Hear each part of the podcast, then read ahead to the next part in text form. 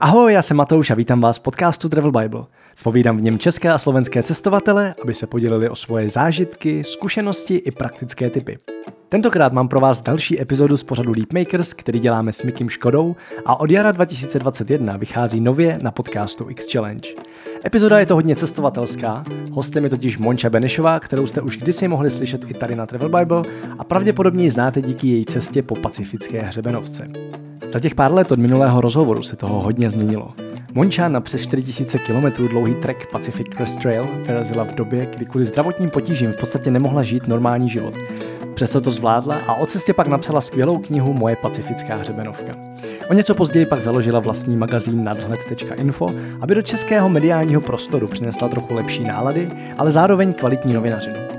V roce 2020 pak vyrazila jako dobrovolnice do Libanonu a zažila obrovský výbuch v Bejrutu velmi doslova na vlastní kůži. Zůstala pomáhat s odklízením trosek, po návratu do Česka se pak odstěhovala na Jižní Moravu, aby si dle vlastních slov dala do pořádku nervy. Což v jejím případě znamenalo 18-hodinové směny na covidovém oddělení v nemocnici, kam původně nastoupila jako psycholožka, ale ve výsledku v největší covidové vlně v zimě 2021 stejně v nemocnicích všichni dělali všechno, co bylo zrovna potřeba. Sám jsem zvědav, kam ji životní cesta zavede dál. Tenhle rozhovor jsme umyslně pojeli dost odlehčeně a natáčeli ho v červnu uprostřed Vinohradu nedaleko Velkých Bílovic, samozřejmě s pár sklenkami místního vína. Občas nás tak přerušili pářící se ptáci, bíliku na obzoru anebo pavouk ve výstřihu. Možná ale ještě o to víc a upřímněji vyzní silný životní příběh a hluboké myšlenky, ke kterým jsme se dostali. Všechny odkazy, stejně jako běžné díly podcastu Travel Bible, najdete na travelbible.cz podcast. Pojďme na to. Tak ahoj, vítejte v novém dílu podcastu Leapmakers. My tady máme takový vinařský speciál, protože sedíme ve Vinohradech ve Velkých Bílovicích. A máme tady Monču Benešovou, která se tady celkem nedávno přistěhovala. A už možná to je ten zajímavý příběh, k kterému se dostaneme. Ale začnu první otázkou, která eh, je pro nás vždycky taková rozehřívací, nebo od nás pro hosty, dáváme ji všem. Za to si poslední dobou nejvíc vděčná. Vděčná, tak jelikož uh, dělám v nemocnici, kde působím už v podstatě tři čtvrtě roku na covidových centrech, tak teda můžu říct, že eh, to, že ráno vstanu. Už to, že opravdu vstávám půl čtvrté, ale i to, že vstávám půl čtvrté, tak, uh, tak člověk je vděčný a já bydlím opravdu na úžasném místě. A já když jdu domů, tak mám přímo výhled na Pálavu. Ze západu sluníčka, teď když je vlastně světlo dlouho. Takže po tom, co jsem jako viděla za poslední rok, tak konečně mám pocit, že dokážu tu vděčnost, o které jsem tak dlouho mluvila, jako ji i prožít. Pořádně jako vnímat. Co se změnilo? Nebo proč to tak předtím nebylo? Já nevím, já mám pocit, že u mě vždycky uh, musím spadnout někam. Já neříkám, že na dno, ale prostě níž, abych si začala vážit věci, které jsem měla, které jsem si třeba nevážila. My se dostaneme potom uh, v rozhovoru ještě zpátky eh, k tomu, co teďka v současnosti děláš, ale eh, kdyby se zkusila zamyslet nad tím, a chápu, že toho máš teďka hodně, právě už jenom tím, že děláš vlastně na tom, eh, na tom áru, tak co tě v posledních dnech nebo v nějaký nedávné době nejvíc potěšilo? Kdyby si vzpomněla na nějakou maličkost. Vy. Yeah. yeah. že jste dneska tady se mnou přijeli, že, jste, že, že mám tady jako sklenku, pohárek se říká tady v Bílovicách. A v Bílovicích jež doma ne. A co mě potěšilo, říkáš? No kromě vás, samozřejmě. tak uh, upřímně musím říct, že nejvíc mě potěšilo asi to, že zavírali jsme covidové oddělení a když jsme propouštěli posledního pacienta, tak mi regulárně jako hrkali slzy do očí. Hmm. To jako když jsme, protože ještě samozřejmě jako uh, covidový oddělení máme a měli jsme jich mnohem víc a ty jsme prostě zavřeli. A jak jsme těm pacientům mávali, jak jsme propouštěli rodinám, tak já jsem měla tak neskutečnou radost v tom overallu, v té rouce, v tom respirátoru, tak mi tam jako ukápla slzička, když jsme tam opravdu zavírali to jedno z posledních oddělení, to jedno tam ještě máme, ale, ale to druhé, když jsme zavírali, tak to prostě pro mě bylo jako nával emocí, no. To je víc než drobnost. no, tak. No, pojďme trošku k tvýmu životnímu příběhu. A když jsem tě poznal, tak ty se relativně čerstvě vrátila z Ameriky, kde si prošla Pacific Crest Trail, jeden z takových těch slavných treků. A už tehdy jsem si říkal, tyjo, to je hustá, jako prostě dobrá holka a pak se ukázalo, že se s tebou jako hrozně dobře paří na všech těch cestovatelských akcích, takže to, to jako, že pak se ten příběh začal rozvíjet dál a vlastně jsem zjistil o tobě víc a říkal jsem si čím dál tím víc, že jsi hustá. no a pak si rozjela svůj vlastní novinářský projekt a pak najednou se z ničeho nic ocitla v Bejrutu a teď se najednou z ničeho nic ocitla tady. tak co, co, jaká vlastně byla ta cesta tady k tomu, že teď žiješ tady ve Velkých Bílovicích a pracuješ jako psycholožka na ARU a dělala na covidovém oddělení. Co, co tomu všechno předcházelo? To nemáme tolik času, nebo máme? Ale vypíchni to, co ti přijde na té cestě pro tebe zajímavý. No, tak uh, stalo se asi to, že minulý rok uh, jsem, já jsem vždycky chtěla odjet nějakou dobrovolnickou misi do zahraničí a nabídla se mi právě Střední východ, kde my jsme tam fungovali pro děti z války a snažili jsme se jim prostě pomoct.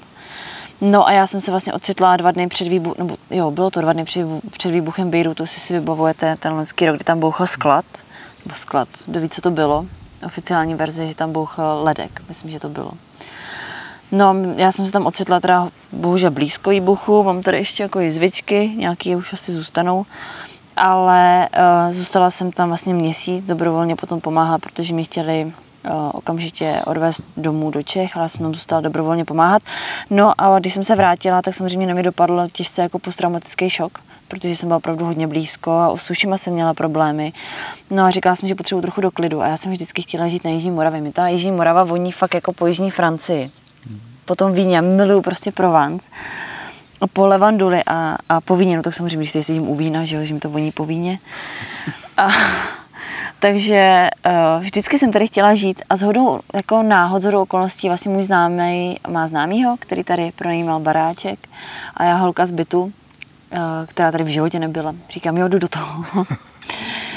Nikoho jsem tady neznala a, a přestěhovala jsem se do fialového baráku, nesnáším fialovou, ten barák je sítě fialový a celý. Takže když jsem opravdu přijela před ten baráček, jsem chtěla plakat. Ale nicméně naučila jsem se opravdu naštípat dříví, když mi si vyhodím pojistky, tak si je zprávit, vyměnit žárovky, jako všechno jsem se musela naučit. A uh, vlastně, když já jsem se sem přistěhovala, všechno zavřeli, že jo, lockdownem. Hmm. takže jsem tady neměla šanci moc nikoho poznat, což se teď mění a je to tady super. Já jsem si jako Jižní Moravu zamilovala už dávno, ale Bílovice jsou ještě jako specifická taková obec, městečko. Hm. To, i, i město je obec pořád. No, Myslím, jasně. že se neurazila. Jo, tak je to takový panstvíčko, tak já to musím uvést na pravou míru. Mohla se říct vesnice nebo osada nebo něco takového. Jo, osada, že To, bych... to by bylo horší, ale, ale obec si myslím, že je v pohodě. Ne, nejste osada. No a um, teďka teda v posledním roce takhle, ty, ty vlastně, jak jsi to popsala, tak že jsi potřebovala vlastně odpočinout od toho Bejrutu, od uh, té události tam, ale seš na covidovém centru a, a to, co jsi tam popisovala tady před rozhovorem vlastně, tak, tak nebyly vlastně vůbec hezký historky. Vlastně bylo jako možná, možná zajímavé, kdyby se jako popsala vůbec, co se dělo jako toho posledního tři čtvrtě roku, ale, ale hlavně teda, jak to vnímáš jako zpětně, že jsi přišla odpočinout a úplně to tak jako asi nedopadlo. No. A jak se, jak se teda tady to stalo vlastně, že, že teda jako psycholožka, že, že jsi tam šla, šla pomáhat a nakonec se nedělala úplně nutně jenom psychologickou práci? Tak tam vlastně jsme se všichni snažili pomáhat, jak to šlo. Každý dělal práci, co viděla. Já jsem kolikrát vzala koště hadr do, do ruky a šli jsme prostě, šla jsem prostě uklízet. Jo, to neznamená, že prostě jsem tam, že jsem tam jako byla povolaná jako psycholog, že jsem to dělala. To jako, spíš jsem tam byla i potom oporou pro ty zdravotníky a tak, že když si potřebovali popovídat a že to rozhodně neměli jednoduchý. Prožili si peklo za poslední rok a půl, to říkám na rovinu. No a jak jsem se dostala vlastně k tomu, eh, k tomu psychologování, já jsem eh, se snažila vždycky pomáhat, i třeba v zahraničí právě na té misi. A já jsem s ním splnila sen. Vlastně tou misí, že jsem odjela, samozřejmě jsem netušila, to skončí teda výbuchem. No a chtěla jsem odjet i na další misi, jenomže když se v Česku stalo a dělo to, co se dělo, to, jak případů přibývalo, ty nemocnice byly v takovém stavu, jakém byly, tak mi přišlo, asi by mi samo od sebe přišlo jako pokrytecký odjet na misi a nepomoct v Česku, když se tohle to dělo v Česku. Takže jsem se rozhodla vlastně jít do nemocnice a jako a pomáhat tam, jak to prostě šlo, no. A to je asi všechno. A co se tam dělo? No, tak ne, samozřejmě já jsem zažila válku, uh, Jako v určitých měsících, v určitých týdnech to tam jako tak připomínalo trošku ten boj, no. Fakt jsme bojovali, jak to šlo a stávali jsme o půl čtvrté, já jsem potom ani nejezdila domů, spávala jsem tam, ty hodin bylo strašně moc. Jsi říkala kolik? 350 hodin No, za bylo měsíc? to, bylo to hrozný. A ještě v overalu, člověk, když je v tom overalu, tak já jsem opravdu slíkla overal jednou za 6 hodin, kdy člověk ani nepije, ani nejí, aby nemusel jít jako na záchod. Protože než by se slík z z overalu, což byla procedura na docela dost dlouhou dobu, tak by se počůral. Jo, takže já jsem ani nechodila prostě na to, ale ne, nechodila jsem na záchod, nechodila jsem jíst, pít. Člověk opravdu, no, měli jsme na sobě ty respirátory, tak, tak nebo máme je na sobě furt, tak to nebylo úplně příjemné, těch 14, 15, 16 hodin denně, no.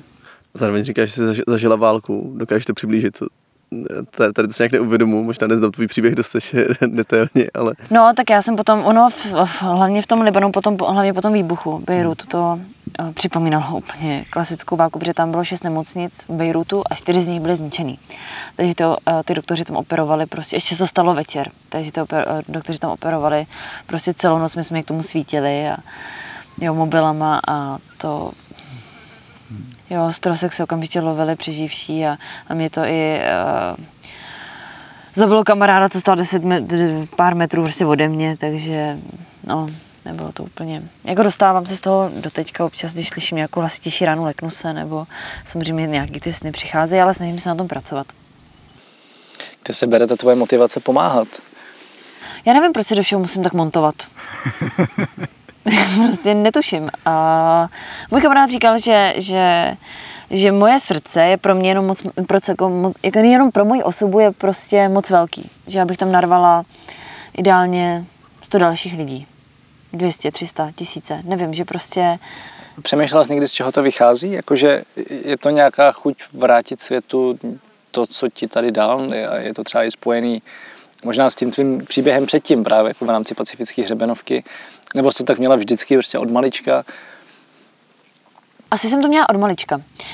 Eh, Já jsem vždycky chtěla pomáhat a snažila jsem se pomáhat, jak to šlo. A teď vím, že ten člověk, já jsem si vždycky říkala, co tak jako holka z Vysočiny může změnit, jo, komu může pomoct, ale vlastně člověk sám o sobě dokáže strašně moc. Strašně moc změnit, nebo obrovsky změnit uh, životy dalších lidí. Prostě to, to dokáže. A možná tady to vědomí, že to zvládnu, tak mě žene dál. no a když si to zkusíme přiblížit jako řekl bych jako většinový populace, ale myslím tím vlastně i třeba jako mladšího sebe, jo. Když, když si představím, že uh, dělám práci, která mi sotva vydělá na nájem a vlastně jako nemám moc peněz, jo, jsem, jsem prostě nejsem úplně dobře zaopatřený a, a uh, řeším prostě jako fakt jako svý osobní problémy, tak vlastně představa, že jdu někam pomáhat, je mi vlastně strašně vzdálená v tu chvíli, jakože uh, mě by vlastně zajímalo, jestli jako dokáže pomáhat i někdo, kdo uh, nemá miliony, kdo nemá prostě jako nutně vyděláno na eh, 100 nájmů dopředu, ale, ale jak, jo, jestli, jestli to je vlastně jako reálná představa pro jo, řeknu jako běžnou populaci, jo, ale říkám, představuji si i sám sebe jako v tom, v čem se vyrostl, což si myslím, že byla úplně normální populace, jako, že jsem nevyrostl, v nějaký chudině, jo, ale, ale zkusím si prostě zkrátka představit, zkrátka představit jako, že řeším jako běžný životní problémy a dokážu v takové situaci jako pomáhat ostatním, nebo jak se k tomu ty vlastně teda dostala? Byla jsi jako nějak hustě zajištěná, nebo jak to vlastně ne, vzniklo u tebe? ne. Já pocházím z normální rodiny, která má prostě byteček, zahrádku. Naši celý život pracovali, šetřili mi, jak se dalo. Takže já pocházím z úplně z normálních poměrů. A uh, já jsem neměla našetřeno. Samozřejmě tu hřebenovku, co jsem šla v roce 2017, tak na to jsem si něco našetřila, ale snažila jsem se tam žít prostě tak, abych vyšla. A uh, co se týká pomoci potom, uh, ať už třeba té mise, nebo, nebo i to, že třeba člověk, já nevím, chodí do nemocnice, tak to není věc, kterou, ale kterou tam dáváš jako peníze. Tam pro mě, já jsem zjistila, že mnohem dražší je věnovat tomu druhému čas svůj. Ten není nahraditelný. Jo, co komu dáš, tak už se ti nikdy nevrátí. Takže já vlastně na tu misi jsem odjela. Já chápu, že asi nemůže odjet člověk, který má hypotéku, který má rodinu, který potřebuje právě jako zaopatřovat rodinu, děti má třeba malý, ale nic takového nemám. Takže proto beru to, že já jsem vlastně v tomhle to mohla odjet. A mohla jsem se věnovat vlastně druhým. Třeba, až budu mít děti, tak to zase budu vnímat jinak. Jo, a zatím je prostě nemám. Takže se ti vždycky vlastně podařilo teda skloubit to, že si vyděláš jako na nevím, zdravotní, sociální nebo na základní náklady a k tomu ještě jako pomáhá, že, že to jako nemusí být jako protichůdné věci? Nemusí být vůbec a já prostě asi je fakt, že já jsem když jsem žila v Praze, tak jsem se fakt naučila být strašný materialist, nebo naučila, začala jsem být strašný materialista. Jo, že tam jsem viděla, jak mají ty holky ty kabelky, víš co, a tak říkám, hm, ty jsou pěkný. Všichni jeli na dovolenou, říkám, hm, to je taky pěkný. tak jsem začala jako hodně běhat za těma prachama a tou hřebenovkou se to ve mně zase obrátilo. Že já vlastně jsem zjistila, že za pět měsíců já jsem potřebovala batoh půlku baťohu, protože já jsem samozřejmě na tu hřebenovku táhla, samozřejmě make-upy, řasenky, rtěnky, svatební šaty, nebo ne svatební šaty jako čtyřkilový, ale uh, byly tam bílé šaty pro, pro případ, že by si mě někdo chtěl vzít, což si mě chtěl vzít kovboj, nakonec jsem zjistila, že mu 16, takže... Po jak dlouhý době si to zjistila? Já se ani neptej. Nicméně, teď už mu je víc, tak uvažuji, že se do Ameriky vrátím. Co pro tebe teda dneska znamenají peníze? Co pro mě znamenají peníze, tak samozřejmě v téhle době, obzvlášť v téhle době, je to asi docela takový těžký téma, že já mám spoustu přátel, nebo mám i třeba kamarádku, která měla kadeřnictví, nebo má kadeřnictví, má salon a můžu říct, že to odnesla uh, ty vládní opatření poměrně dost těžce, jako psychicky teda. A samozřejmě peníze jsou potřeba, jako na nějaký to přežití, jo, jak říkáš, třeba zdravotní, sociální, ale já když jsem potom, já když jsem těch já, když jsem těch peněz měla hodně, když jsem fakt běhala v té Praze těma prachama a onemocnila jsem, tak ty peníze najednou úplně ztratily hodnotu, protože já jsem zjistila, že jsem nevlečitelně nemocná. A jako co s těma prachama? Já jsem si to zdraví nekoupila. Jo, takže pro mě teď mnohem důležitější je udržet si nějakou tu psychickou pohodu, což teda upřímně uh, po tom Bejrutu se pořád rovnám, to nebudu lhát, ale prostě pracovat jako na té psychické pohodě, abych byla prostě v pohodě v hlavě, protože pokud budu dobrá v hlavě, tak se to odrazí na tom fyzickém stavu a to já jsem se naučila moc dobře vnímat. Dokážeš teda popsat, co se v tom Bejdu tu vlastně stalo? Já jsem čet, čet tvůj eh, článek, nebo to byl, já už se ani nepamatuju, jestli to byl nějaký blog post, nebo jestli to bylo na Facebooku, ale, ale vlastně to bylo jako strašně, strašně silná jako celá ta historka. Dokázala bys to posluchačům přiblížit, co, co se vlastně teda jako stalo? Když nepočítám to, co z nás hruba, tak každý, že prostě něco bouchlo, jak kdyby, ale jak to probíhalo z tvého pohledu? Z mýho pohledu, no tak my jsme byli vlastně, uh, ta země byla tenkrát v lockdownu kvůli covidu a na dva, na dva dny ji uvolnili, že aby se lidi zařídili pošty, aby šli právě do těch kavárníček, aby se jako uvolnili. Jo, že tu zemi jako rozvolnili. No a stalo se to ten první den asi 6 hodin večer nebo odpoledne, kdy to byl nejvíc exponovaný čas. My jsme taky byli v centru, což centrum je u přístavu. My jsme stáli u kavárničky a tam samozřejmě tomu předcházelo, že to tam hořelo. Ale mě řekli, že tam hoří furt něco. Že Libanon a Beirut obzvlášť je takovej, že tam hoří furt něco, takže my jsme to neřešili. No a samozřejmě jsme slyšeli ty hasiči, jak tam přijíždějí. No a najednou prostě strašná rána. Já si to moc nepamatuju. Jo, já jsem i z uši měla jako nějakou, nějakou problém s ušima. No a můj kamarád mě prostě strčil za první barák a to mě zachránilo život.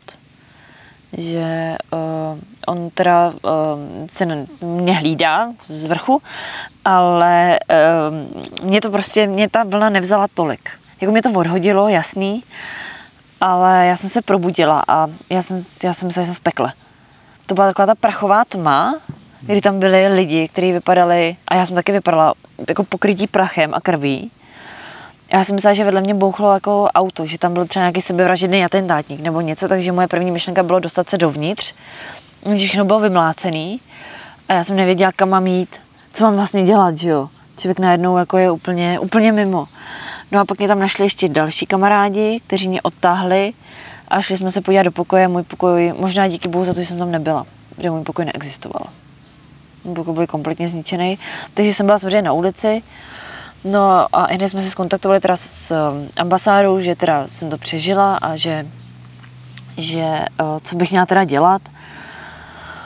No a snažili jsme se okamžitě pomoct, no. Snažili jsme se, uh, že tam byly zničený ty nemocnice, tak tam naběhli doktoři z těch nemocnic a snažili jsme se prostě pomáhat hrabat rukama jako v troskách a tak tohle jsem tam vlastně dělala celý ten měsíc, pak jsem se tam i setkala s našimi hasiči, což pro mě byl jeden z nejdůležitějších věcí, protože člověk, když, už když se s nimi jenom sedne a mluví česky a drží je za ruku, že jo, tak pro mě to bylo jako jako obrovská síla, že tam vlastně přijeli, takže jsme tam spolu uh, chvilku strávili, já jsem tam pak vlastně měsíc pomáhala těm lidem. A i jsem potom jsem, jsem se rozhodla nakoupit jim prášky a rozváželi jsme je prostě po domek, kde, kde ty lidi prostě dočasně přebývali a, a člověk tam nechal všechny své věci, všechny své samozřejmě peníze a, a pak jsem vlastně po měsíci odjela. Ty jsi vlastně říkala, že, nebo pokud si to pamatuju správně, takže, takže že při tom výbuchu si byla jako několik set metrů vlastně od toho, jako že to bylo fakt blízko. No, já jsem byla vlastně za tím prvním okamžitě barákem nebo domem, takže já jsem byla, jako přímo jsme byli v centru přístavu, no. Takže ta vlna nás jako vzala hodně, no. Já jsem si až vlastně podvodný, protože člověk najde, na člověku najde adrenalin, takže až podvodný jsem si všimla, že mám černý prsty, že mám, i zuby mě to vyrazilo, i jsem měla střepy v ruce, já jsem si to všimla za dva dny. Jo, až jsem si sundala boty, teprve jsem jako zjistila, že mám černý prsty. Ale samozřejmě člověk nechce zabírat místo v nemocnicích, absolutně. Jo, že tam bylo jako spousta jako dalších, mnohonásobně víc zraněných, takže... Černý prsty myslíš jako zlámaný, že byly? Mm, že byly... Něco jsem tam měla, právě jsem pak byla v polní nemocnici na rengenu nebo nějakém takovém mm. tomto. A že tam něco bylo, ale nic jako vážného. Mm. To se všechno zahojilo. Jo, tam byly i malí děti zraněný, jo. jo. Tam se vysypaly výlohy, takže lidi v sobě střepy a tak dále. Mě stejně fascinuje prostě, jsi říkala, že jsi připadala, že jsi v pekle Mm. a že stejně ta první myšlenka, nebo asi ne úplně první, ale jako jedna z prvních byla, že musíš pomoct. To jako mě fascinuje prostě, jak se tohle v člověku stane, že jo? protože většina lidí v podstatě to má tak, že buď se snaží utéct, a nebo teda nějak jakože pomoct třeba rodině, nebo prostě pomoct tím nejbližším, ale ty jsi tam byla úplně v neznámém světě, neznámý zemi, že jo, neznámém místě a přesto to tam bylo, tak jako vybavuješ si nějaký myšlenkový pochod, nebo to prostě byla úplně nějaká jako automatika? Tak moje první myšlenka, já jsem tam byla sama, že já jsem neměla rodinu, takže kdybych tam měla rodinu, tak okamžitě, okamžitě letím za ní, že jo. Ale moje první myšlenka opravdu bylo dostat se dovnitř, protože jsem byla přesvědčena o tom, že po nás začnou střílet totiž. Hmm. Že tam jsou prostě teroristi a že po nás začnou střílet. Jo, když jsem teda po těch prvních, já fakt nevím, jak dlouho to trvalo. Když jsem se po nějaký ty první době uklidnila, že teda nikdo, že to byl nějaký výbuch, teda se začalo povídat, tak uh, já nevím, podle mě je to tohle to přirozenost. Že prostě začneš pomáhat. Jo, vidíš zranění kolem sebe, vidíš tam doktory, který prostě křičí, že potřebují pomoc, tak prostě pomůžeš. Jo, jako neutíkáš. Když prostě najednou zjistíš, že tam to nebezpečí, o kterém si myslíš, že tam reálně je, teda třeba nějaký ty teroristi, že tam není, tak prostě pomáháš. A já jsem tam potom, já samozřejmě první dvě noci asi nespala, jsem neměla kde. A, tak vlastně za mnou tam přišel jeden znám, já jsem seděla, právě jsem koukala mm, na ten východ slunce u přístavu a přišel tam za mnou kamarád, který říká, že to nikdy nesmím zdávat, protože vždycky existuje naděje. A já jsem to přesně tohle jsem viděla v druhý den, kdy celý Libanon přijel do Bejrutu. Všichni jsme nakoupili lopaty a šli jsme kopat. Nebo oni nakoupili lopaty a když jsem to viděla, jsem taky šla koupit lopatu protože tu jsem si z Česka nevezla. Takže jsem nakoupila lopatu koště a šli jsme prostě kopat a hrabat a uklízet a pomáhat prostě hasičům najít ty lidi, kteří byli v troskách ještě třeba 4-5 dní potom. Jo, takže najednou opravdu celý Libanon se nahrnul do těch ulic, zněly tam ty písničky libanonský, takový ty jako, který měli ty lidi jako pozbudit a občerstvení zadarmo, prostě pití zadarmo, všechno nám tam rozváželi prostě pro ty dobrovolníky, pro ty lidi, co tam prostě pracovali s těma lopatama. A já jsem viděla neskutečnou naději. Protože oni tam zažili desetiletou válku v tom Libanonu, takže oni lecos už zažili, ale na lecos byli zvyklí a oni byli zvyklí takhle fungovat. Že tam se něco stalo a druhý den tam prostě všichni naběhli. To nebylo, že uzavřená oblast, jak já jsem, ježiš, jak já jsem si myslela, že všichni to uzavřou, že tam budou ty profesionálové. Ne, všichni lidi prostě do té oblasti a všichni šli pomáhat. Do jednoho. Jo, tak prostě nebudeš se na to dívat, nebo aspoň si myslím, že to asi nejde se, nedí, jako se jenom tak dívat. Co tě to naučilo o tobě? Tady ta zkušenost. O mně. Uh, já upřímně, pro mě si řekne někdo, že tři čtvrtě roku je dlouhá doba, ale já to pořád jako v sobě si rovnám a prostě pořád jako nad tím přemýšlím. Já si myslím, že to budu možná celý život. Prostě, že mi to něco bude dávat celý život do toho běžného života, v podstatě mýho. A uvidíme, jako co to dalo mě, no, já že opravdu, i když vidím, jak je, možná to, že i když jsem viděla, jak je to strašná, jak, jak je to obrovská katastrofa, tak vlastně, že i v té chvíli tam světla ta naděje. Že jako i v tom běžném životě, to třeba teď používám v té nemocnici, že i když, i když je tam něco bez naději. Ježíš pavouk, pardon. Eh, Já jsem si totiž, to jenom přerušíme Ty trošku. kráso. Ty jsi ho totiž měl Viděli- asi půl hodiny takhle tady a já jsem si furt říkal, No, bojí děláš se si nebo Já jsem to taky koukal a říkal jsem si, dobrý, tak je, jako je to vinařský, po- vinařská epizoda, tak uvidíme. Vinařský pavouk. Ty jo, ale ten byl vošklivý. Důležitý, že už, už je pryč. Uh, mě vlastně zajímá právě, když jako uh, to, to, z čeho tě pravděpodobně diváci znají, nebo, nebo když se tě někdo vygooglí, tak jako ví, že si prošla pacifickou hřebenovku, že jsi tam zažila vlastně strašně silný příběhy, to je jako x měsíců chůze, uh, honila tě tam vlastně puma, pokud vím, že jo? Nehonila, já jsem jí honila. Přesně tak, jako ty si ulovila pumu, to je jasný, standardní postup, ale, ale že už vlastně, jo, plus vlastně se že jo, dozvěděla eh, nedlouho předtím asi, že, že, máš, že jsi měla tu, nebo že máš tu nevylečitelnou chorobu, to znamená, že vlastně těch životních zkušeností máš jako kupu a, a takových, který jako uh, vydají tak nějak jako pro spoustu lidí na, na celý život. A já vím, že to je jako asi nesrovnatelný, ale mě by zajímalo vlastně, co člověka jako tebe, který už předtím, než si odjel do toho, do toho Libanonu, tak jsem vnímal jako člověka, který jako fakt ještě jsi studovaná psycholožka navíc, jako jo, takže, takže mm, vnímám, že zkrátka když to řeknu blbě, tak jako, že víš, o čem je život, nebo tak nějak máš už jako hodně těch životních zkušeností, jasně, pořád se má člověk co učit, ale ve srovnání s tím vším předchozím, tak jestli ještě pořád člověku do- dokáže nějaká taková zkušenost dát něco nového, třeba co eh, ve srovnání s, eh, se zážitkem s tou pumou nebo dalšíma takovýma zážitkama, tak ten Beirut, jako jestli, jestli dokážeš posoudit, v čem to bylo jiný a v čem tě to třeba něco nového naučilo. V čem to bylo jiný? Tak já jsem uh, tu pacifickou hřebenovku, tak tam jsou věci, jako byla jsem v přírodě, byla jsem v divočině, že jo. A tady to byla taková ta, taková ta tvrdá realita.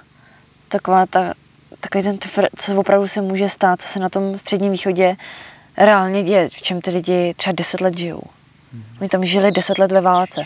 Oni říkali, já jsem se o tom s nima bavila a on tam byl potom ještě vlastně, když tam byla soud, ohledně Hezbaláhu, jo, ohledně nějaký vraždy tenkrát, co se stalo a tam všichni byli ve sklepeních. Já jsem v životě nezažila takovýhle strach o život. A mě, teď jak se dívám jako zpětně na tu pumu, když jsem jí teda honila, tak eh, já tam se sevřeně taky bála o život, ale tohle byl zase úplně jiný strach. Úplně jiný strach o ten život. A tohle to byl takový tvrdý náraz pro mě do takové reality, takového života, co se vlastně v čem vlastně my tady žijeme v podstatě, tady sedíme ve Vinohradě, máme, máme pohárky a žijeme si tady v míru. Máme tady mír, neválčí se tady, nebojíme se o život, nebojíme se jít po ulici. A já jsem se tam re- regulárně jako kolikrát prostě potom jako po ulici bála jít. Jo, že tam jsem si uvědomila, jak i přesto, že někomu třeba ta politická situace vadí, jaká je u nás, tak jak my si tady máme dobře, no. Takže to naučilo něco třeba i o Česku teda? Mm, jak spíš jako vnímám já to Česko. Jak, jak jsem se naučila svoji vlastní zemi vnímat. To bezpečí. Protože tam jsem zažila reálný nebezpečí, co se týká opravdu jako uh, civilizace. A naučila jsem se asi ocenit, jak jsem říkala, ocenit to, co vlastně máme tady v Česku. Protože dřív já jsem tohle nevnímala, že tady máme mír, že tady neválčí. Já jsem to brala asi jako samozřejmost. Až teď vlastně, jak jsem říkala, že vždycky spadnu jako níž, tak se naučím vnímat a cenit ty věci, které jsem třeba dřív, jako nemám tady někde pavouka, že tak na mě koukáte. Ne, ne, nemáš pavouka, my nasloucháme, ale Jo. já, já si myslím, že tady to do- dokážu pochopit, že opravdu jako v té přírodě člověk mu přijde jako přirozený nebo ne tak překvapivý, že prostě buď může spadnout ze skály, nebo ho může sežrat medvěd, nebo něco takového, že to je, jakoby, je strach o život, ale vlastně mě třeba osobně, jako, aspoň z toho, co to popisuješ, tak, tak mám pocit, že tam asi podobně, že mě to vlastně jako neděsí tolik, jako strach o život jako při hrozbě jako ze strany jako jiných lidí nebo něco takového, jako, že v té civilizaci mi to přijde prostě jako podivnější, že v té civilizaci by člověk naopak měl být přeci bezpečí, když jsme si ji vybudovali, že jo? Čistě teoreticky by měl, no, ale já jsem to, já jsem říkám, já jsem to brala jako samozřejmost, protože vždycky jsem byla v Evropě, i v té Americe bylo bezpečno, že jo. Jo, a teď najednou prostě jsem stála naproti tomu, že, že opravdu tam jako tam v tom Bejrutu, já nevím, jestli to mám vlastně říkat, asi bych asi neměla, ale tam regulárně prostě v době výbuchu projížděly auta a tam prostě spadly značky do toho auta a jo, to, co, jsme, to, co jsem tam viděla, tak O, prostě, no, bylo to pro mě jako strašný, no. A, a vlastně já jsem si na tom uvědomila, jak se tady máme dobře, no. Já nevím, jestli to je takhle jako vůbec dobrý říct. Jo, jo, já myslím, že jo. A možná to teď zkusím jako posunout dál, protože mě zajímá, co ti pomáhá v takových jako momentech, kdy se ti prostě nedaří, nebo máš jako pocit, že ten život je vlastně na hovno. Jo? Třeba i teď, když se ti to vrátí. A klidně i dřív prostě, jako co, co, jsou ty věci, co ti vlastně pomůžou se dostat zpátky do nějaké rovnováhy. Ana Monča ukazuje skleničku s vínem. uh, no, já jsem tak jsem měla vždycky, že chod, jsem chodila do přírody, já to chodím vychodit. Hmm. To jsem říkala pěkný obrat. Chodím to, to jsem pochválit. Chodím to vychodit. A tady obzvlášť na té Moravě mám ráda, že se můžu tady v těch vinohradech ztratit a jsem ztracená. A pak se zase najdu. A mě to fakt pomáhalo, ten pobyt v přírodě. Já jsem vyrostla, že jo, na Vysočině máme, jsme obklopeni přírodou. Vyrostla jsem u pole, pohnojenýho teda, ale u pole. A ta příroda je jako, byla vždycky obrovskou součástí mě. A já vlastně i po tom, co jsem prožila, tak když jako mám samozřejmě ty chvíle jako přicházejí, tak ale já si dokážu jako v sobě vzpomenout na to, co jsem prožila, čeho si jako zatraceně musím vážit. Mhm. Takže já asi čerpám možná ze zkušeností. No a teď, když by se vzalo vlastně, že máš zkušenosti, jak eh, jako se vlastně silným bytostným strachem, tak s nějakou pomocí, tak vlastně i teda, jak se popisovala, s, jako s nějakým mm, až třeba jako povrchnějším vztahem k penězům a další, dalším takovým věcem z té Prahy, jak se to popisovala, tak um, dokážeš teda schrnout, co pro tebe v tuhle chvíli vlastně znamená úspěch. To je takový jako strašně jako buzzwordový slovo, který jako, co to teda jako znamená. A mě je to úplně se jako blbý ptát, jako v kontrastu, v kontrastu s těma tématama, který si rozvedla, ale, ale zároveň si myslím, že to je něco, za čím se jako spousta lidí žena, aniž by vědělo, co to vlastně znamená. Tak mě zajímalo po takových zkušenostech, co to znamená pro tebe teda. A jestli si třeba připadáš úspěšná. Co znamená úspěch? Protože eh, takhle, mě to jako upřímně, to přijde to slovo v tuhle chvíli jako totálně minoritní a nedůležitý, no. ale možná tím, jaký konotace k tomu mám. Mě by zajímalo, jaký konotace, konotace k tomu máš ty a co to vlastně teda znamená. Já vlastně nevím. Já asi, já nevím, co znamená úspěch. Pro mě... Já Připadáš si úspěšná? Eh, já jsem to asi nikdy... Já si takhle. Já si připadám totiž uh, úspěšná já jsem se naučila dělat to, že uh, když já přicházím z práce domů, a měla jsem tady teď už štěstí, že teda i přicházím domů z té práce, že už to není tak hrozný, a když teda mám to štěstí, že stínu zápas sluníčka, jsem se naučila jako poděkovat za ten den, nějak jako v sobě.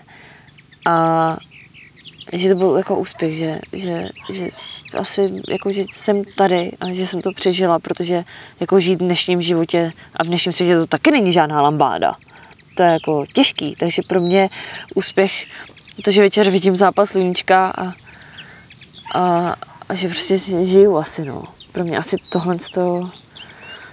Protože v dnešní době, co se týká covidu a třeba nějaký ty psychické odolnosti a síly, spousta lidí prostě to nemá jednoduchý, má to safra těžký. A úspěch jako pro mě je opravdu jako, že přežiju ten den nějak jako a mám tu psychickou sílu, mám prostě, jsem prostě v pořádku, i zdravotně. Jo. Asi tak. Jo, ale úspěch, nevidím to jako v práci. Jestli se mě ptáš na tohle, že, že uh, člověk chodí jako do nemocnice, jako je úspěšný, nebo mám třeba uh, ten spravodajský portálek. Ty, já to v tom nevidím. Jo, nemůžu říct, jako kvůli tomuhle jsem úspěšná ale musím, můžu říct, že si myslím, že když takhle každý den když si takhle hezky prožiju a někoho si třeba usmíju a řeknu, že mu to sluší, což já dělám vlastně hrozně ráda, když třeba uh, vidím nějakou hezkou holku, ne jako, že by byla na holky, jako jo, ale uh, a tím jako nechci říct, co je Maria. ale když vidím jako pěknou holku, tak a, a prostě tak řeknu, že jí to třeba sluší, nebo já dokážu to vlastně ocenit a takhle, když se s někým takhle na sebe usmějem, tak pro mě je to já si na tohle večer při tom západu vzpomenu a řeknu, ty tak to byl úspěšný den. Kudla drát. To bylo super. Tam jsem té babě řekla, že jí to sluší. Mě to teda sice nikdo neřekl, ale já jsem to prostě, ale já jsem to řekla. Dneska ti to moc sluší. Děkuji ti moc, já jsem to právě tohle, jsem to chtěla jako, víš, jako podnítit. Já to pak řeknu ještě jednou, aby to teďka neprolo takhle jako vynuceně, že jo? Tak. Když tak při, při, no máš dvě skleničky, veď už sobě, no. Tři, ne? Dvě, dvě. Dvě právě. Když Dvě? nepočítám ty raní. Jo, dobře, no. Je teď něco, čeho se bojíš? Jako Pavouka. Dlouhodobě, krom pavouků teda, ale spíš jakoby z z nějakého dlouhodobého hlediska. Jo, když třeba tady fakt si říkala, že se nemusíš bát o život, že jo, tady na těch vinohradech, tady se maximálně můžeš bát toho, že se ztratíš a vrátíš se za pět dnů, protože potkáš kamarády, který tě pozvou do sklepa a e, pak to trvá se dostat domů. Já už nikdy nic neřeknu, jako. Já to znám, tohle. To jako, Jestli se něčeho bojím, a upřímně teď se bojím, co bude na podzim. Jestli se bavíme třeba o nákaze, tak uh, maličko ve mně hlodá takový červík, co se stane zase na podzim. A jinak dlouhodobě já se samozřejmě, jako jasně, po tom, co jsem viděla na tom středním východě, bojím se o, o bezpečnost jako Evropy třeba. Jasně. Jo, bo, jako reálně se o ní bojím. Do, jako když se podíváme do výhledu jako budoucnosti. Já nevím, co se může stát, ale viděla jsem, co se, v čem ty lidi žijou a já si nemyslím, že je Evropa na tohle připravena teda.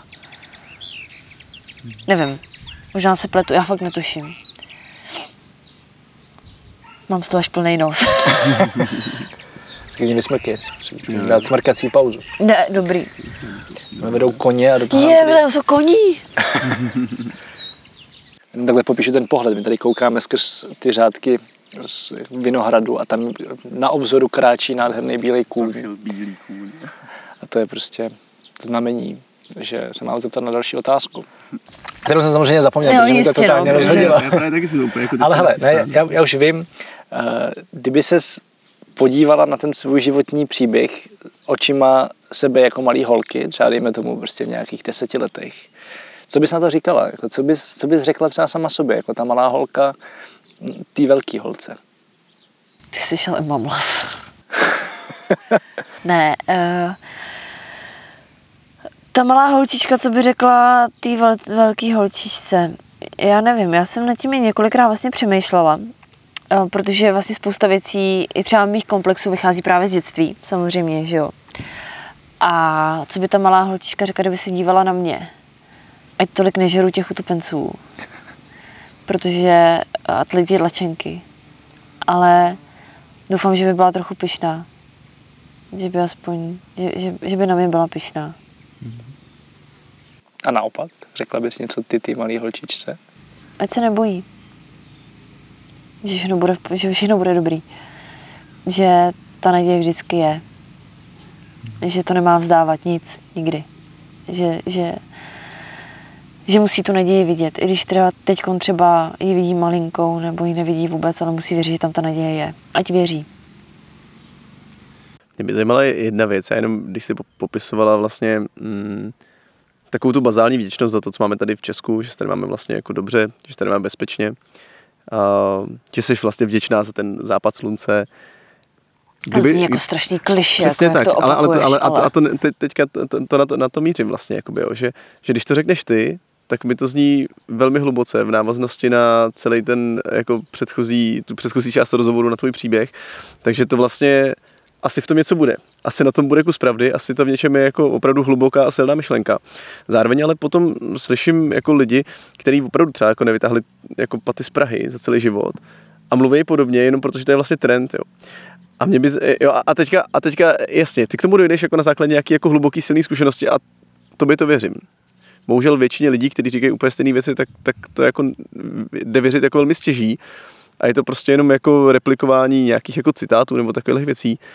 Mě by zajímalo, um, já jako přemýšlím vlastně, eh, jako co má být ta otázka, ale za mě asi jako jestli, jestli uh, se dokážeš s takovým člověkem jako stotožnit, nebo jestli bys mu třeba něco jako porodi, eh, pora, jestli bys mu něco poradila a doporučila, prostě uh, jestli takového člověka dokážeš respektovat, když právě cítíš jakoby nádech povrchnosti v tom, že se někdo snaží působit teda jakože hrozně deep, uh, tak jestli se s tím nějak jako dokáže, dokážeš stotožnit a jestli tě to třeba někdy jako neuráží, protože právě ty se skrz jako strašně hluboký a silný zkušenosti dobereš něčemu hrozně podobnému pak. Co trendoví lidi říkají. V jednoduchosti je přece krása. a uh, uh, já jsem se asi i tímhle tím naučila ostatní lidi respektovat. Já jsem jejich boty nevzala, neprošla jsem jejich příběh a nevím, co zatím je. Takže já jako já je respektuju. Pokud jsou v tom spokojení, ať si v tom žijou. Já se obklopuju lidma, kteří mají podobný nastavení nebo vyzařují. Já jsem se naučila vlastně, uh, nebo naučila, prostě jak jsem se trochu otevřela tomu světu, tak, uh, tak uh, jsem začala vnímat, že jak sobě přivolávám lidi, kteří mají podobné myšlenky, kteří to mají podobně jako já a ostatní prostě respektuju. Jo, že třeba bychom si našli s tím člověkem podobný téma a která třeba já bych zjistila, že za tím příběhem, protože každý máme příběh a každý nemůže jako porovnávat sílu těch příběhů. Jo, protože každý je vnímáme jinak, takže třeba bych já zjistila, že ten svůj příběh jako vnímá takhle, takhle, že to je vlastně hrozně silný. Jo, takže já naopak já jsem se naučila ty lidi poslouchat, že kolikrát jsem hodně mluvila a teď jsem se naučila spíš, eh, spíš možná ty lidi poslouchat a každý má ten příběh a je to úplně úžasný ty příběhy poslouchat a pak se na toho člověka, pak to porovnávat s tím, jak já jsem se na něj třeba dívala kdysi, jak se na něj dívám teď, potom to jsem mu začala poslouchat nebo pochopila. Ono je hrozně důležitý, třeba to, já jsem uh, po hřebenovce se mi otevřela taková 13. komnata, kdy každý máme dětství, já se nemůžu na své dětství stěžovat, ale každý si od těch rodičů bere něco. Dobrý, zlý, víme to. A uh, jako ovlivňuje nás to do budoucna ať už se týká vztahů, a našeho vlastně vnímání a tak dále. A, a já jsem se to potřebovala vyřešit a vůbec nevím, kam tím mířím. Každopádně, každopádně uh, jsem si to, nebo ještě to, samozřejmě na tom pracujeme. A uh, fakt nevím, kam tím mířím, kurva, na co jsi ptal? S tímhle přístupem jsem začala já v pohodě. jo, takže za to můžeš ty. A uh, vlastně, no, takže každý z dětství máme nějaké ty věci a já jsem to začala řešit a začala jsem to si do života, nebo začali přicházet lidi, kteří to mají prostě podobně a uh, to je asi všechno. A já jsem to chtěla říct kudla hluboce, ale prostě mě to nevyšlo. Do, to se stane. Pr- to se... Ale to, bylo, to byla tak hezká myšlenka. Do... Já tě zkusím navést, ty říkala vlastně něco o 13. komnatě. No to jo. O naslouchání lidem no a že až... to něco změnilo. To, že jsi naučila naslouchat. E, jo, vážně. Jo. jo, no změnilo jasně, že jsem se naučila naslouchat těm lidem, protože jako ty lidi opravdu, když, když člověk, uh, ty lidi opravdu si k tomu dojdou sami vlastně, že uh, z dětství to měli třeba, mají takovýhle, takovýhle problém, takovýhle, takovýhle komplex a je hrozně fajn to jako uh, takhle slyšet a třeba těm lidem jako pomoci jenom tím, že seš a posloucháš a dáš jim ten, ten čas, co jsem se naučila já za poslední, za poslední dobu, že vlastně stačí být a je to dost. No taky si popisovala vlastně ten respekt dalším lidem, že, že to vlastně to je nesou, ono. že to. Jasný, ježiškote. Hmm. No, takže vlastně jsem se naučila respektovat uh, ty ostatní lidi, protože každý z toho dětství máme a nikdo nevíme, proč se ten člověk chová tak a tak. Hmm. Já jsem se, já jsem dřív hodně soudila, jsem má fakt, mě skudla města Praha nějak asi ze mě, já jsem jí prostě neustala, stala se mě i taková povrchní osoba a e, teď jsem se zpětně naučila ty lidi jako nesoudit, že každý ten příběh má. A třeba právě s člověkem, který říkáš ty, že, že je to trendy. No já jsem vzal právě nějaký jako archetyp prostě jako jasně. negativní, ale ono je jasný, že každý má ten příběh jako A třeba za tím příběhem je hrozná bolest. Třeba tímhle tím jenom skrývá. Jo, takže spíš jsem se naučila ty lidi poslouchat a, a když člověk opravdu dojde až do toho dětství, tak to jsou neskutečné příběhy. Jo. Až mě to občas jako jako že neslzy do očí. Jo, že jsem v tomhle se naučila. Asi v tomhle to mě třeba ta nemocnice, že tam opravdu jsem seděla u lůžka těch pacientů třeba celou noc. A jen jsme se prostě, oni, jen, oni, oni povídali. Jo, protože byli sami, byli jako zákazy samozřejmě náštěv, logicky. A byla jsem tam já a já jsem tam jenom seděla a jenom jsem poslouchala a jenom mi věnovala ten čas a opravdu najednou jsem věděla, že stačí být. A prostě my jsme se objeli a oni mi dali pusu na štít. a pro mě tohle bylo ale tak silný. Jo, že vůbec nevím, jestli jsem ti odpověděla na to, co jsi se ptal. Odpověděla, já jsem tu otázku záměrně položil tak, jako, že doufám, že se v tom, uh, že jsem tím nikoho neurazil nebo takhle, ale, uh, ale ne, jo, ona to nebyla otázka, on to spíš bylo jako téma obecně, že, že mě jako vlastně zajímalo, jak to vnímáš, to, že dneska je trendy být jako deep, jo? že dneska je trendy jako uh, říkat hluboké věci, přestože to není třeba podložený nějakýma většíma životníma zkušenostma. Asi jo, no ale já říkám, já jsem prostě třeba se tím, se tím se něco skrývá. Třeba ten člověk, Může to být taková jako Může to být obrana, maska. že? Může to být maska. může to být mas, což je vlastně v Nebo drtivý, štít, že jo. může to být obré, což v drtivý případě, v případu je, že jo, samozřejmě. Jo, byl to i můj, jako, nebo i je, občas, jako, potřebuji být drsná, jako, že si spravím rozbitý hezl prkínko doma sama vlastně, pak, mi do, pak, pak prostě si dokážu, že jsem levák šavle, takže stejně volám jako kluky a řeknu, hele kluci, jako já, já prostě neumím šroubek držet. Jako. Ty jsi tady ještě zmiňovala příběhy a já na to trošku navážu z hlediska toho tvýho vlastně novinářského příběhu a to, tvý, ty, ty tvý cestě vlastně k nadhledu, k nadhled info. A jak to vzniklo? Proč jsi založila svůj vlastní novinářský web, což mi přijde jako jeden z těch, vel, jakoby to, to je jako návod k neúspěchu z hlediska podnikatelského. Založit si dneska spravodajský web, a když se to vezme jako finančně, tak, tak mě zajímá vlastně za prvý ta tvoje motivace a ta cesta, pro, proč se tohle stalo. Proč jsi vlastně měla tu potřebu založit si něco svýho? Protože já jsem vystudovaná uh, i novinářka, což není záruka toho, že umíš psát. a že jsi dobrým novinářem. Ale já jsem tak jako samozřejmě jsem měla nějakou praxi v médiích a obešla jsem toho poměrně jako no, tak normálně, prostě jako praxe.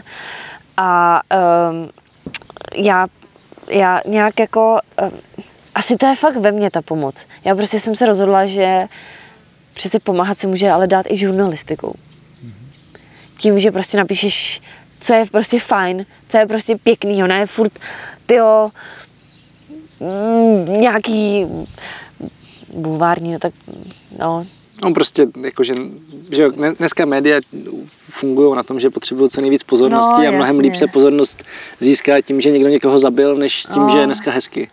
a je hezky, viď? Je, je krásně. Nádherně. Jo. Těším se na tu bouřku, která tamhle se jako tvoří a vypadá to teď jako obrovský psoprase. Já tam A- vidím talíř. Já v tom vidím cumulonimbus. Jenom doufám, že mi to nechytne po cestě na motorce domů teda. Jo, no. No takže, takže jsem se rozhodla tak jako, uh, že nebo jsem si říkala, že vlastně tou žurnalistikou jde pomoc k tomu, že člověk, že ty média mají dneska obrovskou moc, co si budeme povídat. A že vlastně můžu pomoct třeba i takhle těm lidem. Jo, že někomu uděláš hezčí den, což já se snažím opravdu, tím řeknu někomu, že mu to sluší, vám to taky moc dneska sluší, kluci. a, uh, a vlastně, že, že bych mohla k tomu přispět i tou žurnalistikou, takže proto jsem si to založila a uvidíme, co s tím bude dál, no. Třeba to bude, třeba, třeba to půjdeme jiným směrem, nebo třeba to ještě víc jako rozjedem. Jo, uvidíme, co s tím bude. A my to většinou směřujeme na nějaké jako hledání životní cesty a hledání třeba i toho, co by člověk v životě měl dělat, když ještě neví. A já když si představím sám sebe vlastně na, tý, na konci té střední, kdy já jsem mimo jiné byl taky přijatý na žurnalistiku a měl jsem tu jako krásnou myšlenku, že to pak budu dělat celý život možná.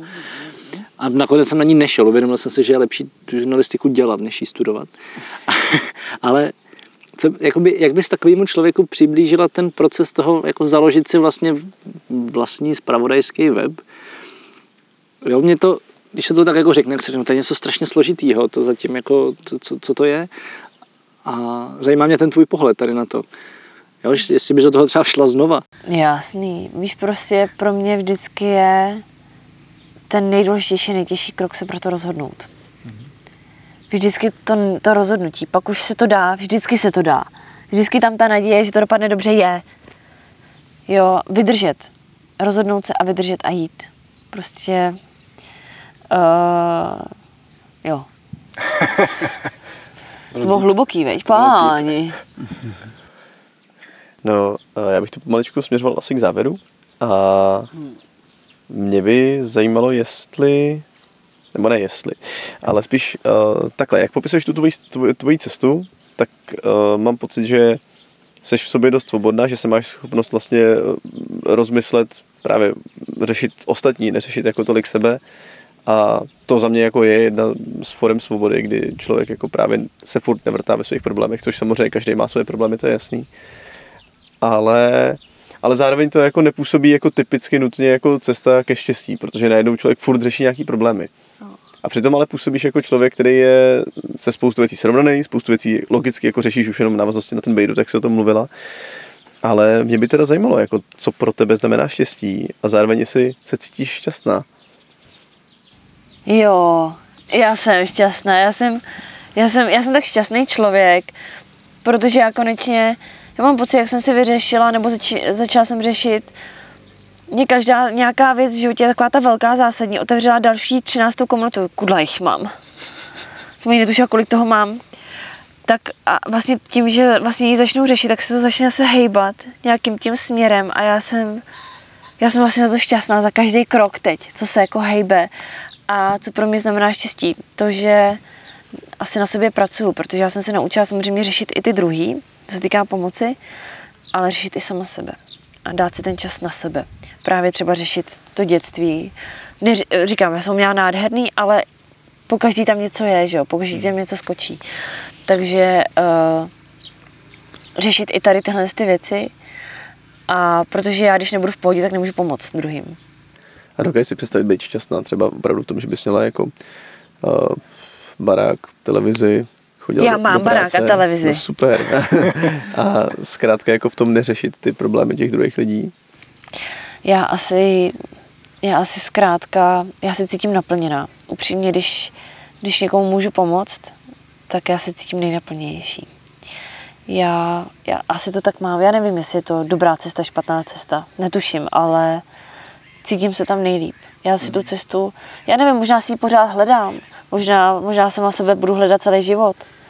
Možná budu otvírat pořád další ty komůrky, ale pro mě je důležité ani v těch komůrkách se právě nevzdávat a jít dál, protože je tam ta naděje, že zase to bude vyřešený a zase prostě posunu v tom hledání sama sebe a zase budu o šťastně, šťastnější.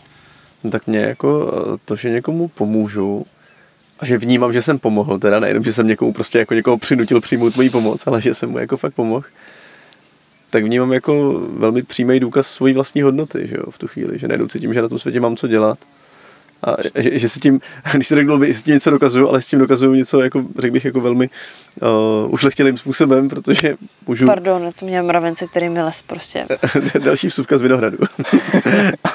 ne, takže, takže za, za, mě, za mě to, že můžu pomáhat, tak je důkaz toho, že mám hodnotu pro tenhle svět, že jo. Že to je takový jako by, bytostný Jo. skrystalizování toho, že tady jako k něčemu jsem, takže, Jo, takže mi to asi zní, zní vlastně jako logicky to, co říkáš. Jo, určitě, jasný. Možná, ale každý to máme prostě jinak. To, že já to takhle mám, není návod jako cesta pro ostatní, že, jo? že oni budou šťastní tím, že budou pomáhat ostatním. Každý to máme jinak. Ale jenom říkám, že i člověk, jak si říkám, se to hrozně líbilo, že i člověk, který nemá 100 miliony na kontě, tak vlastně může pomoct. A reálně pomoct.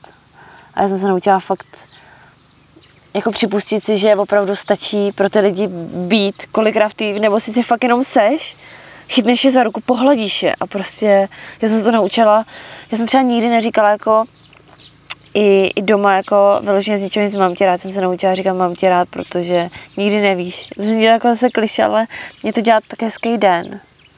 Já se do toho v tohle dokážu eh, hrozně vcítit a zároveň si uvědomuji, že závidím lidem, který v něčem závidím samozřejmě, zá- záleží všem konkrétně, ale, ale lidem, kteří nepotřebují pomáhat ostatním a řešit ostatní a stejně tu svoji hodnotu vnímají vlastně. To je, Že- no. To je jako zajímavý. Jo, určitě. A takových lidí, to je, to je, to je úžasný. A to je vlastně jako, hezký, že jo? To je vlastně, to je naprosto úžasný, jako. Jo, že, že já nevím, jestli si mám potřebu něco furt dokazovat, děcka já nevím, možná to zjistím. Možná to zjistím tady mezi vinohradama, mezi těma, mezi těma hlavičkama tady a Dokážeme přijďte dát. všichni do sklípku mimochodem. Dokážeme si dát další skleničku. Já už jsem to chtěl uzavřít, ale mě tam ještě vystala jedna hodně zásadní myšlenka. Ježiško. A takové jako, taková věc, kterou s- podle mě řeší hodně lidí. A to je, jak se ti povedlo dovolit si sama sobě, dát si ten čas pro sebe a, a věnovat se sama sobě. No, Co ti v tom pomohlo? já teď asi zabrousím hodně do svého soukromí, ale byly to neúspěchy ve vztazích. Teprve neúspěchy ve vztazích mi donutilo a furt se to opakovalo. Že se tam pořád jako něco kazilo a já jsem mě to donutilo prostě přemýšlet, safra, co za tímhle je. To prostě není možný a donutilo mi se to vrátit právě jakoby eh, do toho dětství a zjistila jsem, že tam je prostě kámen úrazu a, asi tohle, že vlastně tak samozřejmě chci mít děti, chci mít rodinu, chci, aby moje rodina byla šťastná. A to mě právě asi donutilo se podívat zpátky, kde na nějaké věci, které mě hodně bolely, znovu je otevřít, vydrápnout ten hníz a zavřít je teda, ale samozřejmě nedrápat se v nich zbytečně. Hmm. Ale asi to byly neúspěchy ve stazích, co mě donutilo takhle si najít ten čas jako sama pro sebe. A samozřejmě ta choroba, jasný, jako ta nemoc, určitě, jo, taky, ale já jsem to musela ještě posunout. Mluvíme o koronové chorobě, že jo? Jo, jo, jo, a nějaký intolerance potravin a, a, a taková ta jako protivnost a jako... Protivnost jako choroba. já, já bych si to diagnostikovala, jako, když, když by to šlo, tak, tak by to bylo super, jako. Když by to poslouchal nějaký pan doktor, tak... Tak jo, já to asi uzavřu. Tady nám do toho začne hrozně křičet ptáci, kteří se podle mě mají velkou chuť rozmnožovat. A nebo se jim tady nelíbíme, to jsou dvě možnosti. Já si myslím, že s tím rozmnožování koukej. No, asi jo. Jo, jo, jo. To, no, to vypadá, že... Komentovat, co jako uší bere. kote. Ale nemám na cvičení nějaký vábící tanec. Umíte nějaký? Že by tady vábící jako... tance? Já se nebudu snažit tomu Vrabčákovi konkurovat. je fakt, že on je na vysokém levelu. Ale zkusit teď představit, že by se vymazalo úplně všechno, co si kdy kde napsala, řekla, udělala, včetně tohohle rozhovoru. A měla bys možnost předat světu jednu jedinou myšlenku, jaká by to byla. Já to prostě jako vezmu z toho Bejrutu. Pro mě se to stalo asi takovým nějakým, nějakou hnací silou, že i když fakt nic nevidíš, když se stane taková katastrofa, jaká se stala, tak, tak to, co mi řekl kamarád, že člověk by nikdy neměl přestat věřit, že vždycky existuje naděje. To je pro mě asi to, co mě žene dál a to, co mě žene z toho, že jednou třeba se z toho šoku, že to někdy třeba, i teď tam byl náznak toho pozitivna, že už tam vidím nějakou tu naději, to, co se tam strhlo ten druhý den. A že, že ta naděje prostě vždycky je. I, i když člověk jako teď zrovna nevidí třeba to světýlko, ale, ale je tam. Prostě nikdy nesmí přestat věřit. Tak jo, připomínám, že odkazy a všechny další díly podcastu Travel Bible najdete na travelbible.cz lomeno podcast. Jestli vás tenhle rozhovor z pořadu Leapmakers bavil, určitě dejte odběr kanálu X Challenge, kde od jara 2021 Leapmakers nově vychází. Najdete ho na Apple Podcast, Spotify i všech běžných podcastových platformách. V rozhovorech s hosty od bezdomovce po miliardáře v Leapmakers hledáme odpovědi na základní životní otázky i prakticky využitelné zkušenosti. Na konkrétních případech zajímavých lidí ukazujeme, že ke spokojenému, naplněnému životu vede spousta cest a je v pohodě jít tou svojí. Mezi hosty Leapmakers podcastu tak uslyšíte například Tomáše Heislera, Karla Janečka, Zuzku Blaškovou, Ditu Přikrylovou, Marka Orkováchu, Kristinu Dolejšovou nebo Lukáše Matějčka. Na X Challenge podcastu zveřejňujeme krom pořadu Leapmakers i krátké díly s koncentrovanými zkušenostmi ze života, tak se jich pár dejte na ochutnávku. Takže dejte odběr podcastu X Challenge a pokud nemáte, tak samozřejmě i podcastu Travel Bible. Jestli jste tady poprvé, jděte si teď pustit jednu z klasických cestovatelských epizod, třeba tu s Pavlem Svobodou, s Viktorkou Hlaváčkovou, anebo s Petrem Horkým. Zatím čau, cestujte a těším se v příštím dílu naslyšenou. Tento podcast sponzorují božstva. A je jí hodně. Travel Bůh, Ježíš, Buddha, Šiva s Višnou, Alák s Akbarem, Dajak, Batak, Torea, Asmat, Adonis, Apollo, Krteček, Artemis, Athena, Dionysus, Ferdam, Ravenec, Eos, Hermiona, Poseidon, Batman, Serena, Zeus, Indiana Jones, Loki, Thor a celá ta sebranka ze severu. Díky. Travel Bible je prostě boží. Ať si cestovatel začátečník nebo pokročilý, najdeš v ní hromadu typů, díky kterým bude tvoje chuť vyrazit posílena, volný čas prodloužen a náklady sníženy na minimum. Amen. E, teda letadlo. Co se v Travel Bible dočteš? Spoustu věcí. Třeba, že potřebuješ výrazně méně peněz, než se říká, a že už je asi i máš. Kde a jak sehnat ty nejlevnější letenky, kde bydlet a jíst, aby peníze na 14 dní pohodlně pokryly víc než měsíc. Jaké uzavřít pojištění, aby se nikdy nedostal do maléru. Jaký vybrat účet a kartu, abys nemusel za výběry zahraničí platit ani korunu. Zjistíš, jak chytře využít vlastní bydlení, komu svěřit psa, nebo jak uschovat své věci zatímco budeš na cestě. Přesvědčíme tě, že nemusíš hned končit v práci a přesto můžeš cestovat několik měsíců. Uvidíš, že můžeš jet sám a přitom se tak necítit. Naučíš se, jak putovat klidně půl roku s jedním baťohem, nebo jak všechno dostat jen do příručního zavazadla. Ukážeme ti taky, jak a kde si v zahraničí přivydělat, jak psát cestovatelský blog, nebo jak pracovat na dálku. To všechno a ještě mnohem více dočteš v knize. Ještě si tu? Tak šup na travelbible.cz, travelbible.cz a potkáme se na cestách, protože cestování je prostě boží. boží.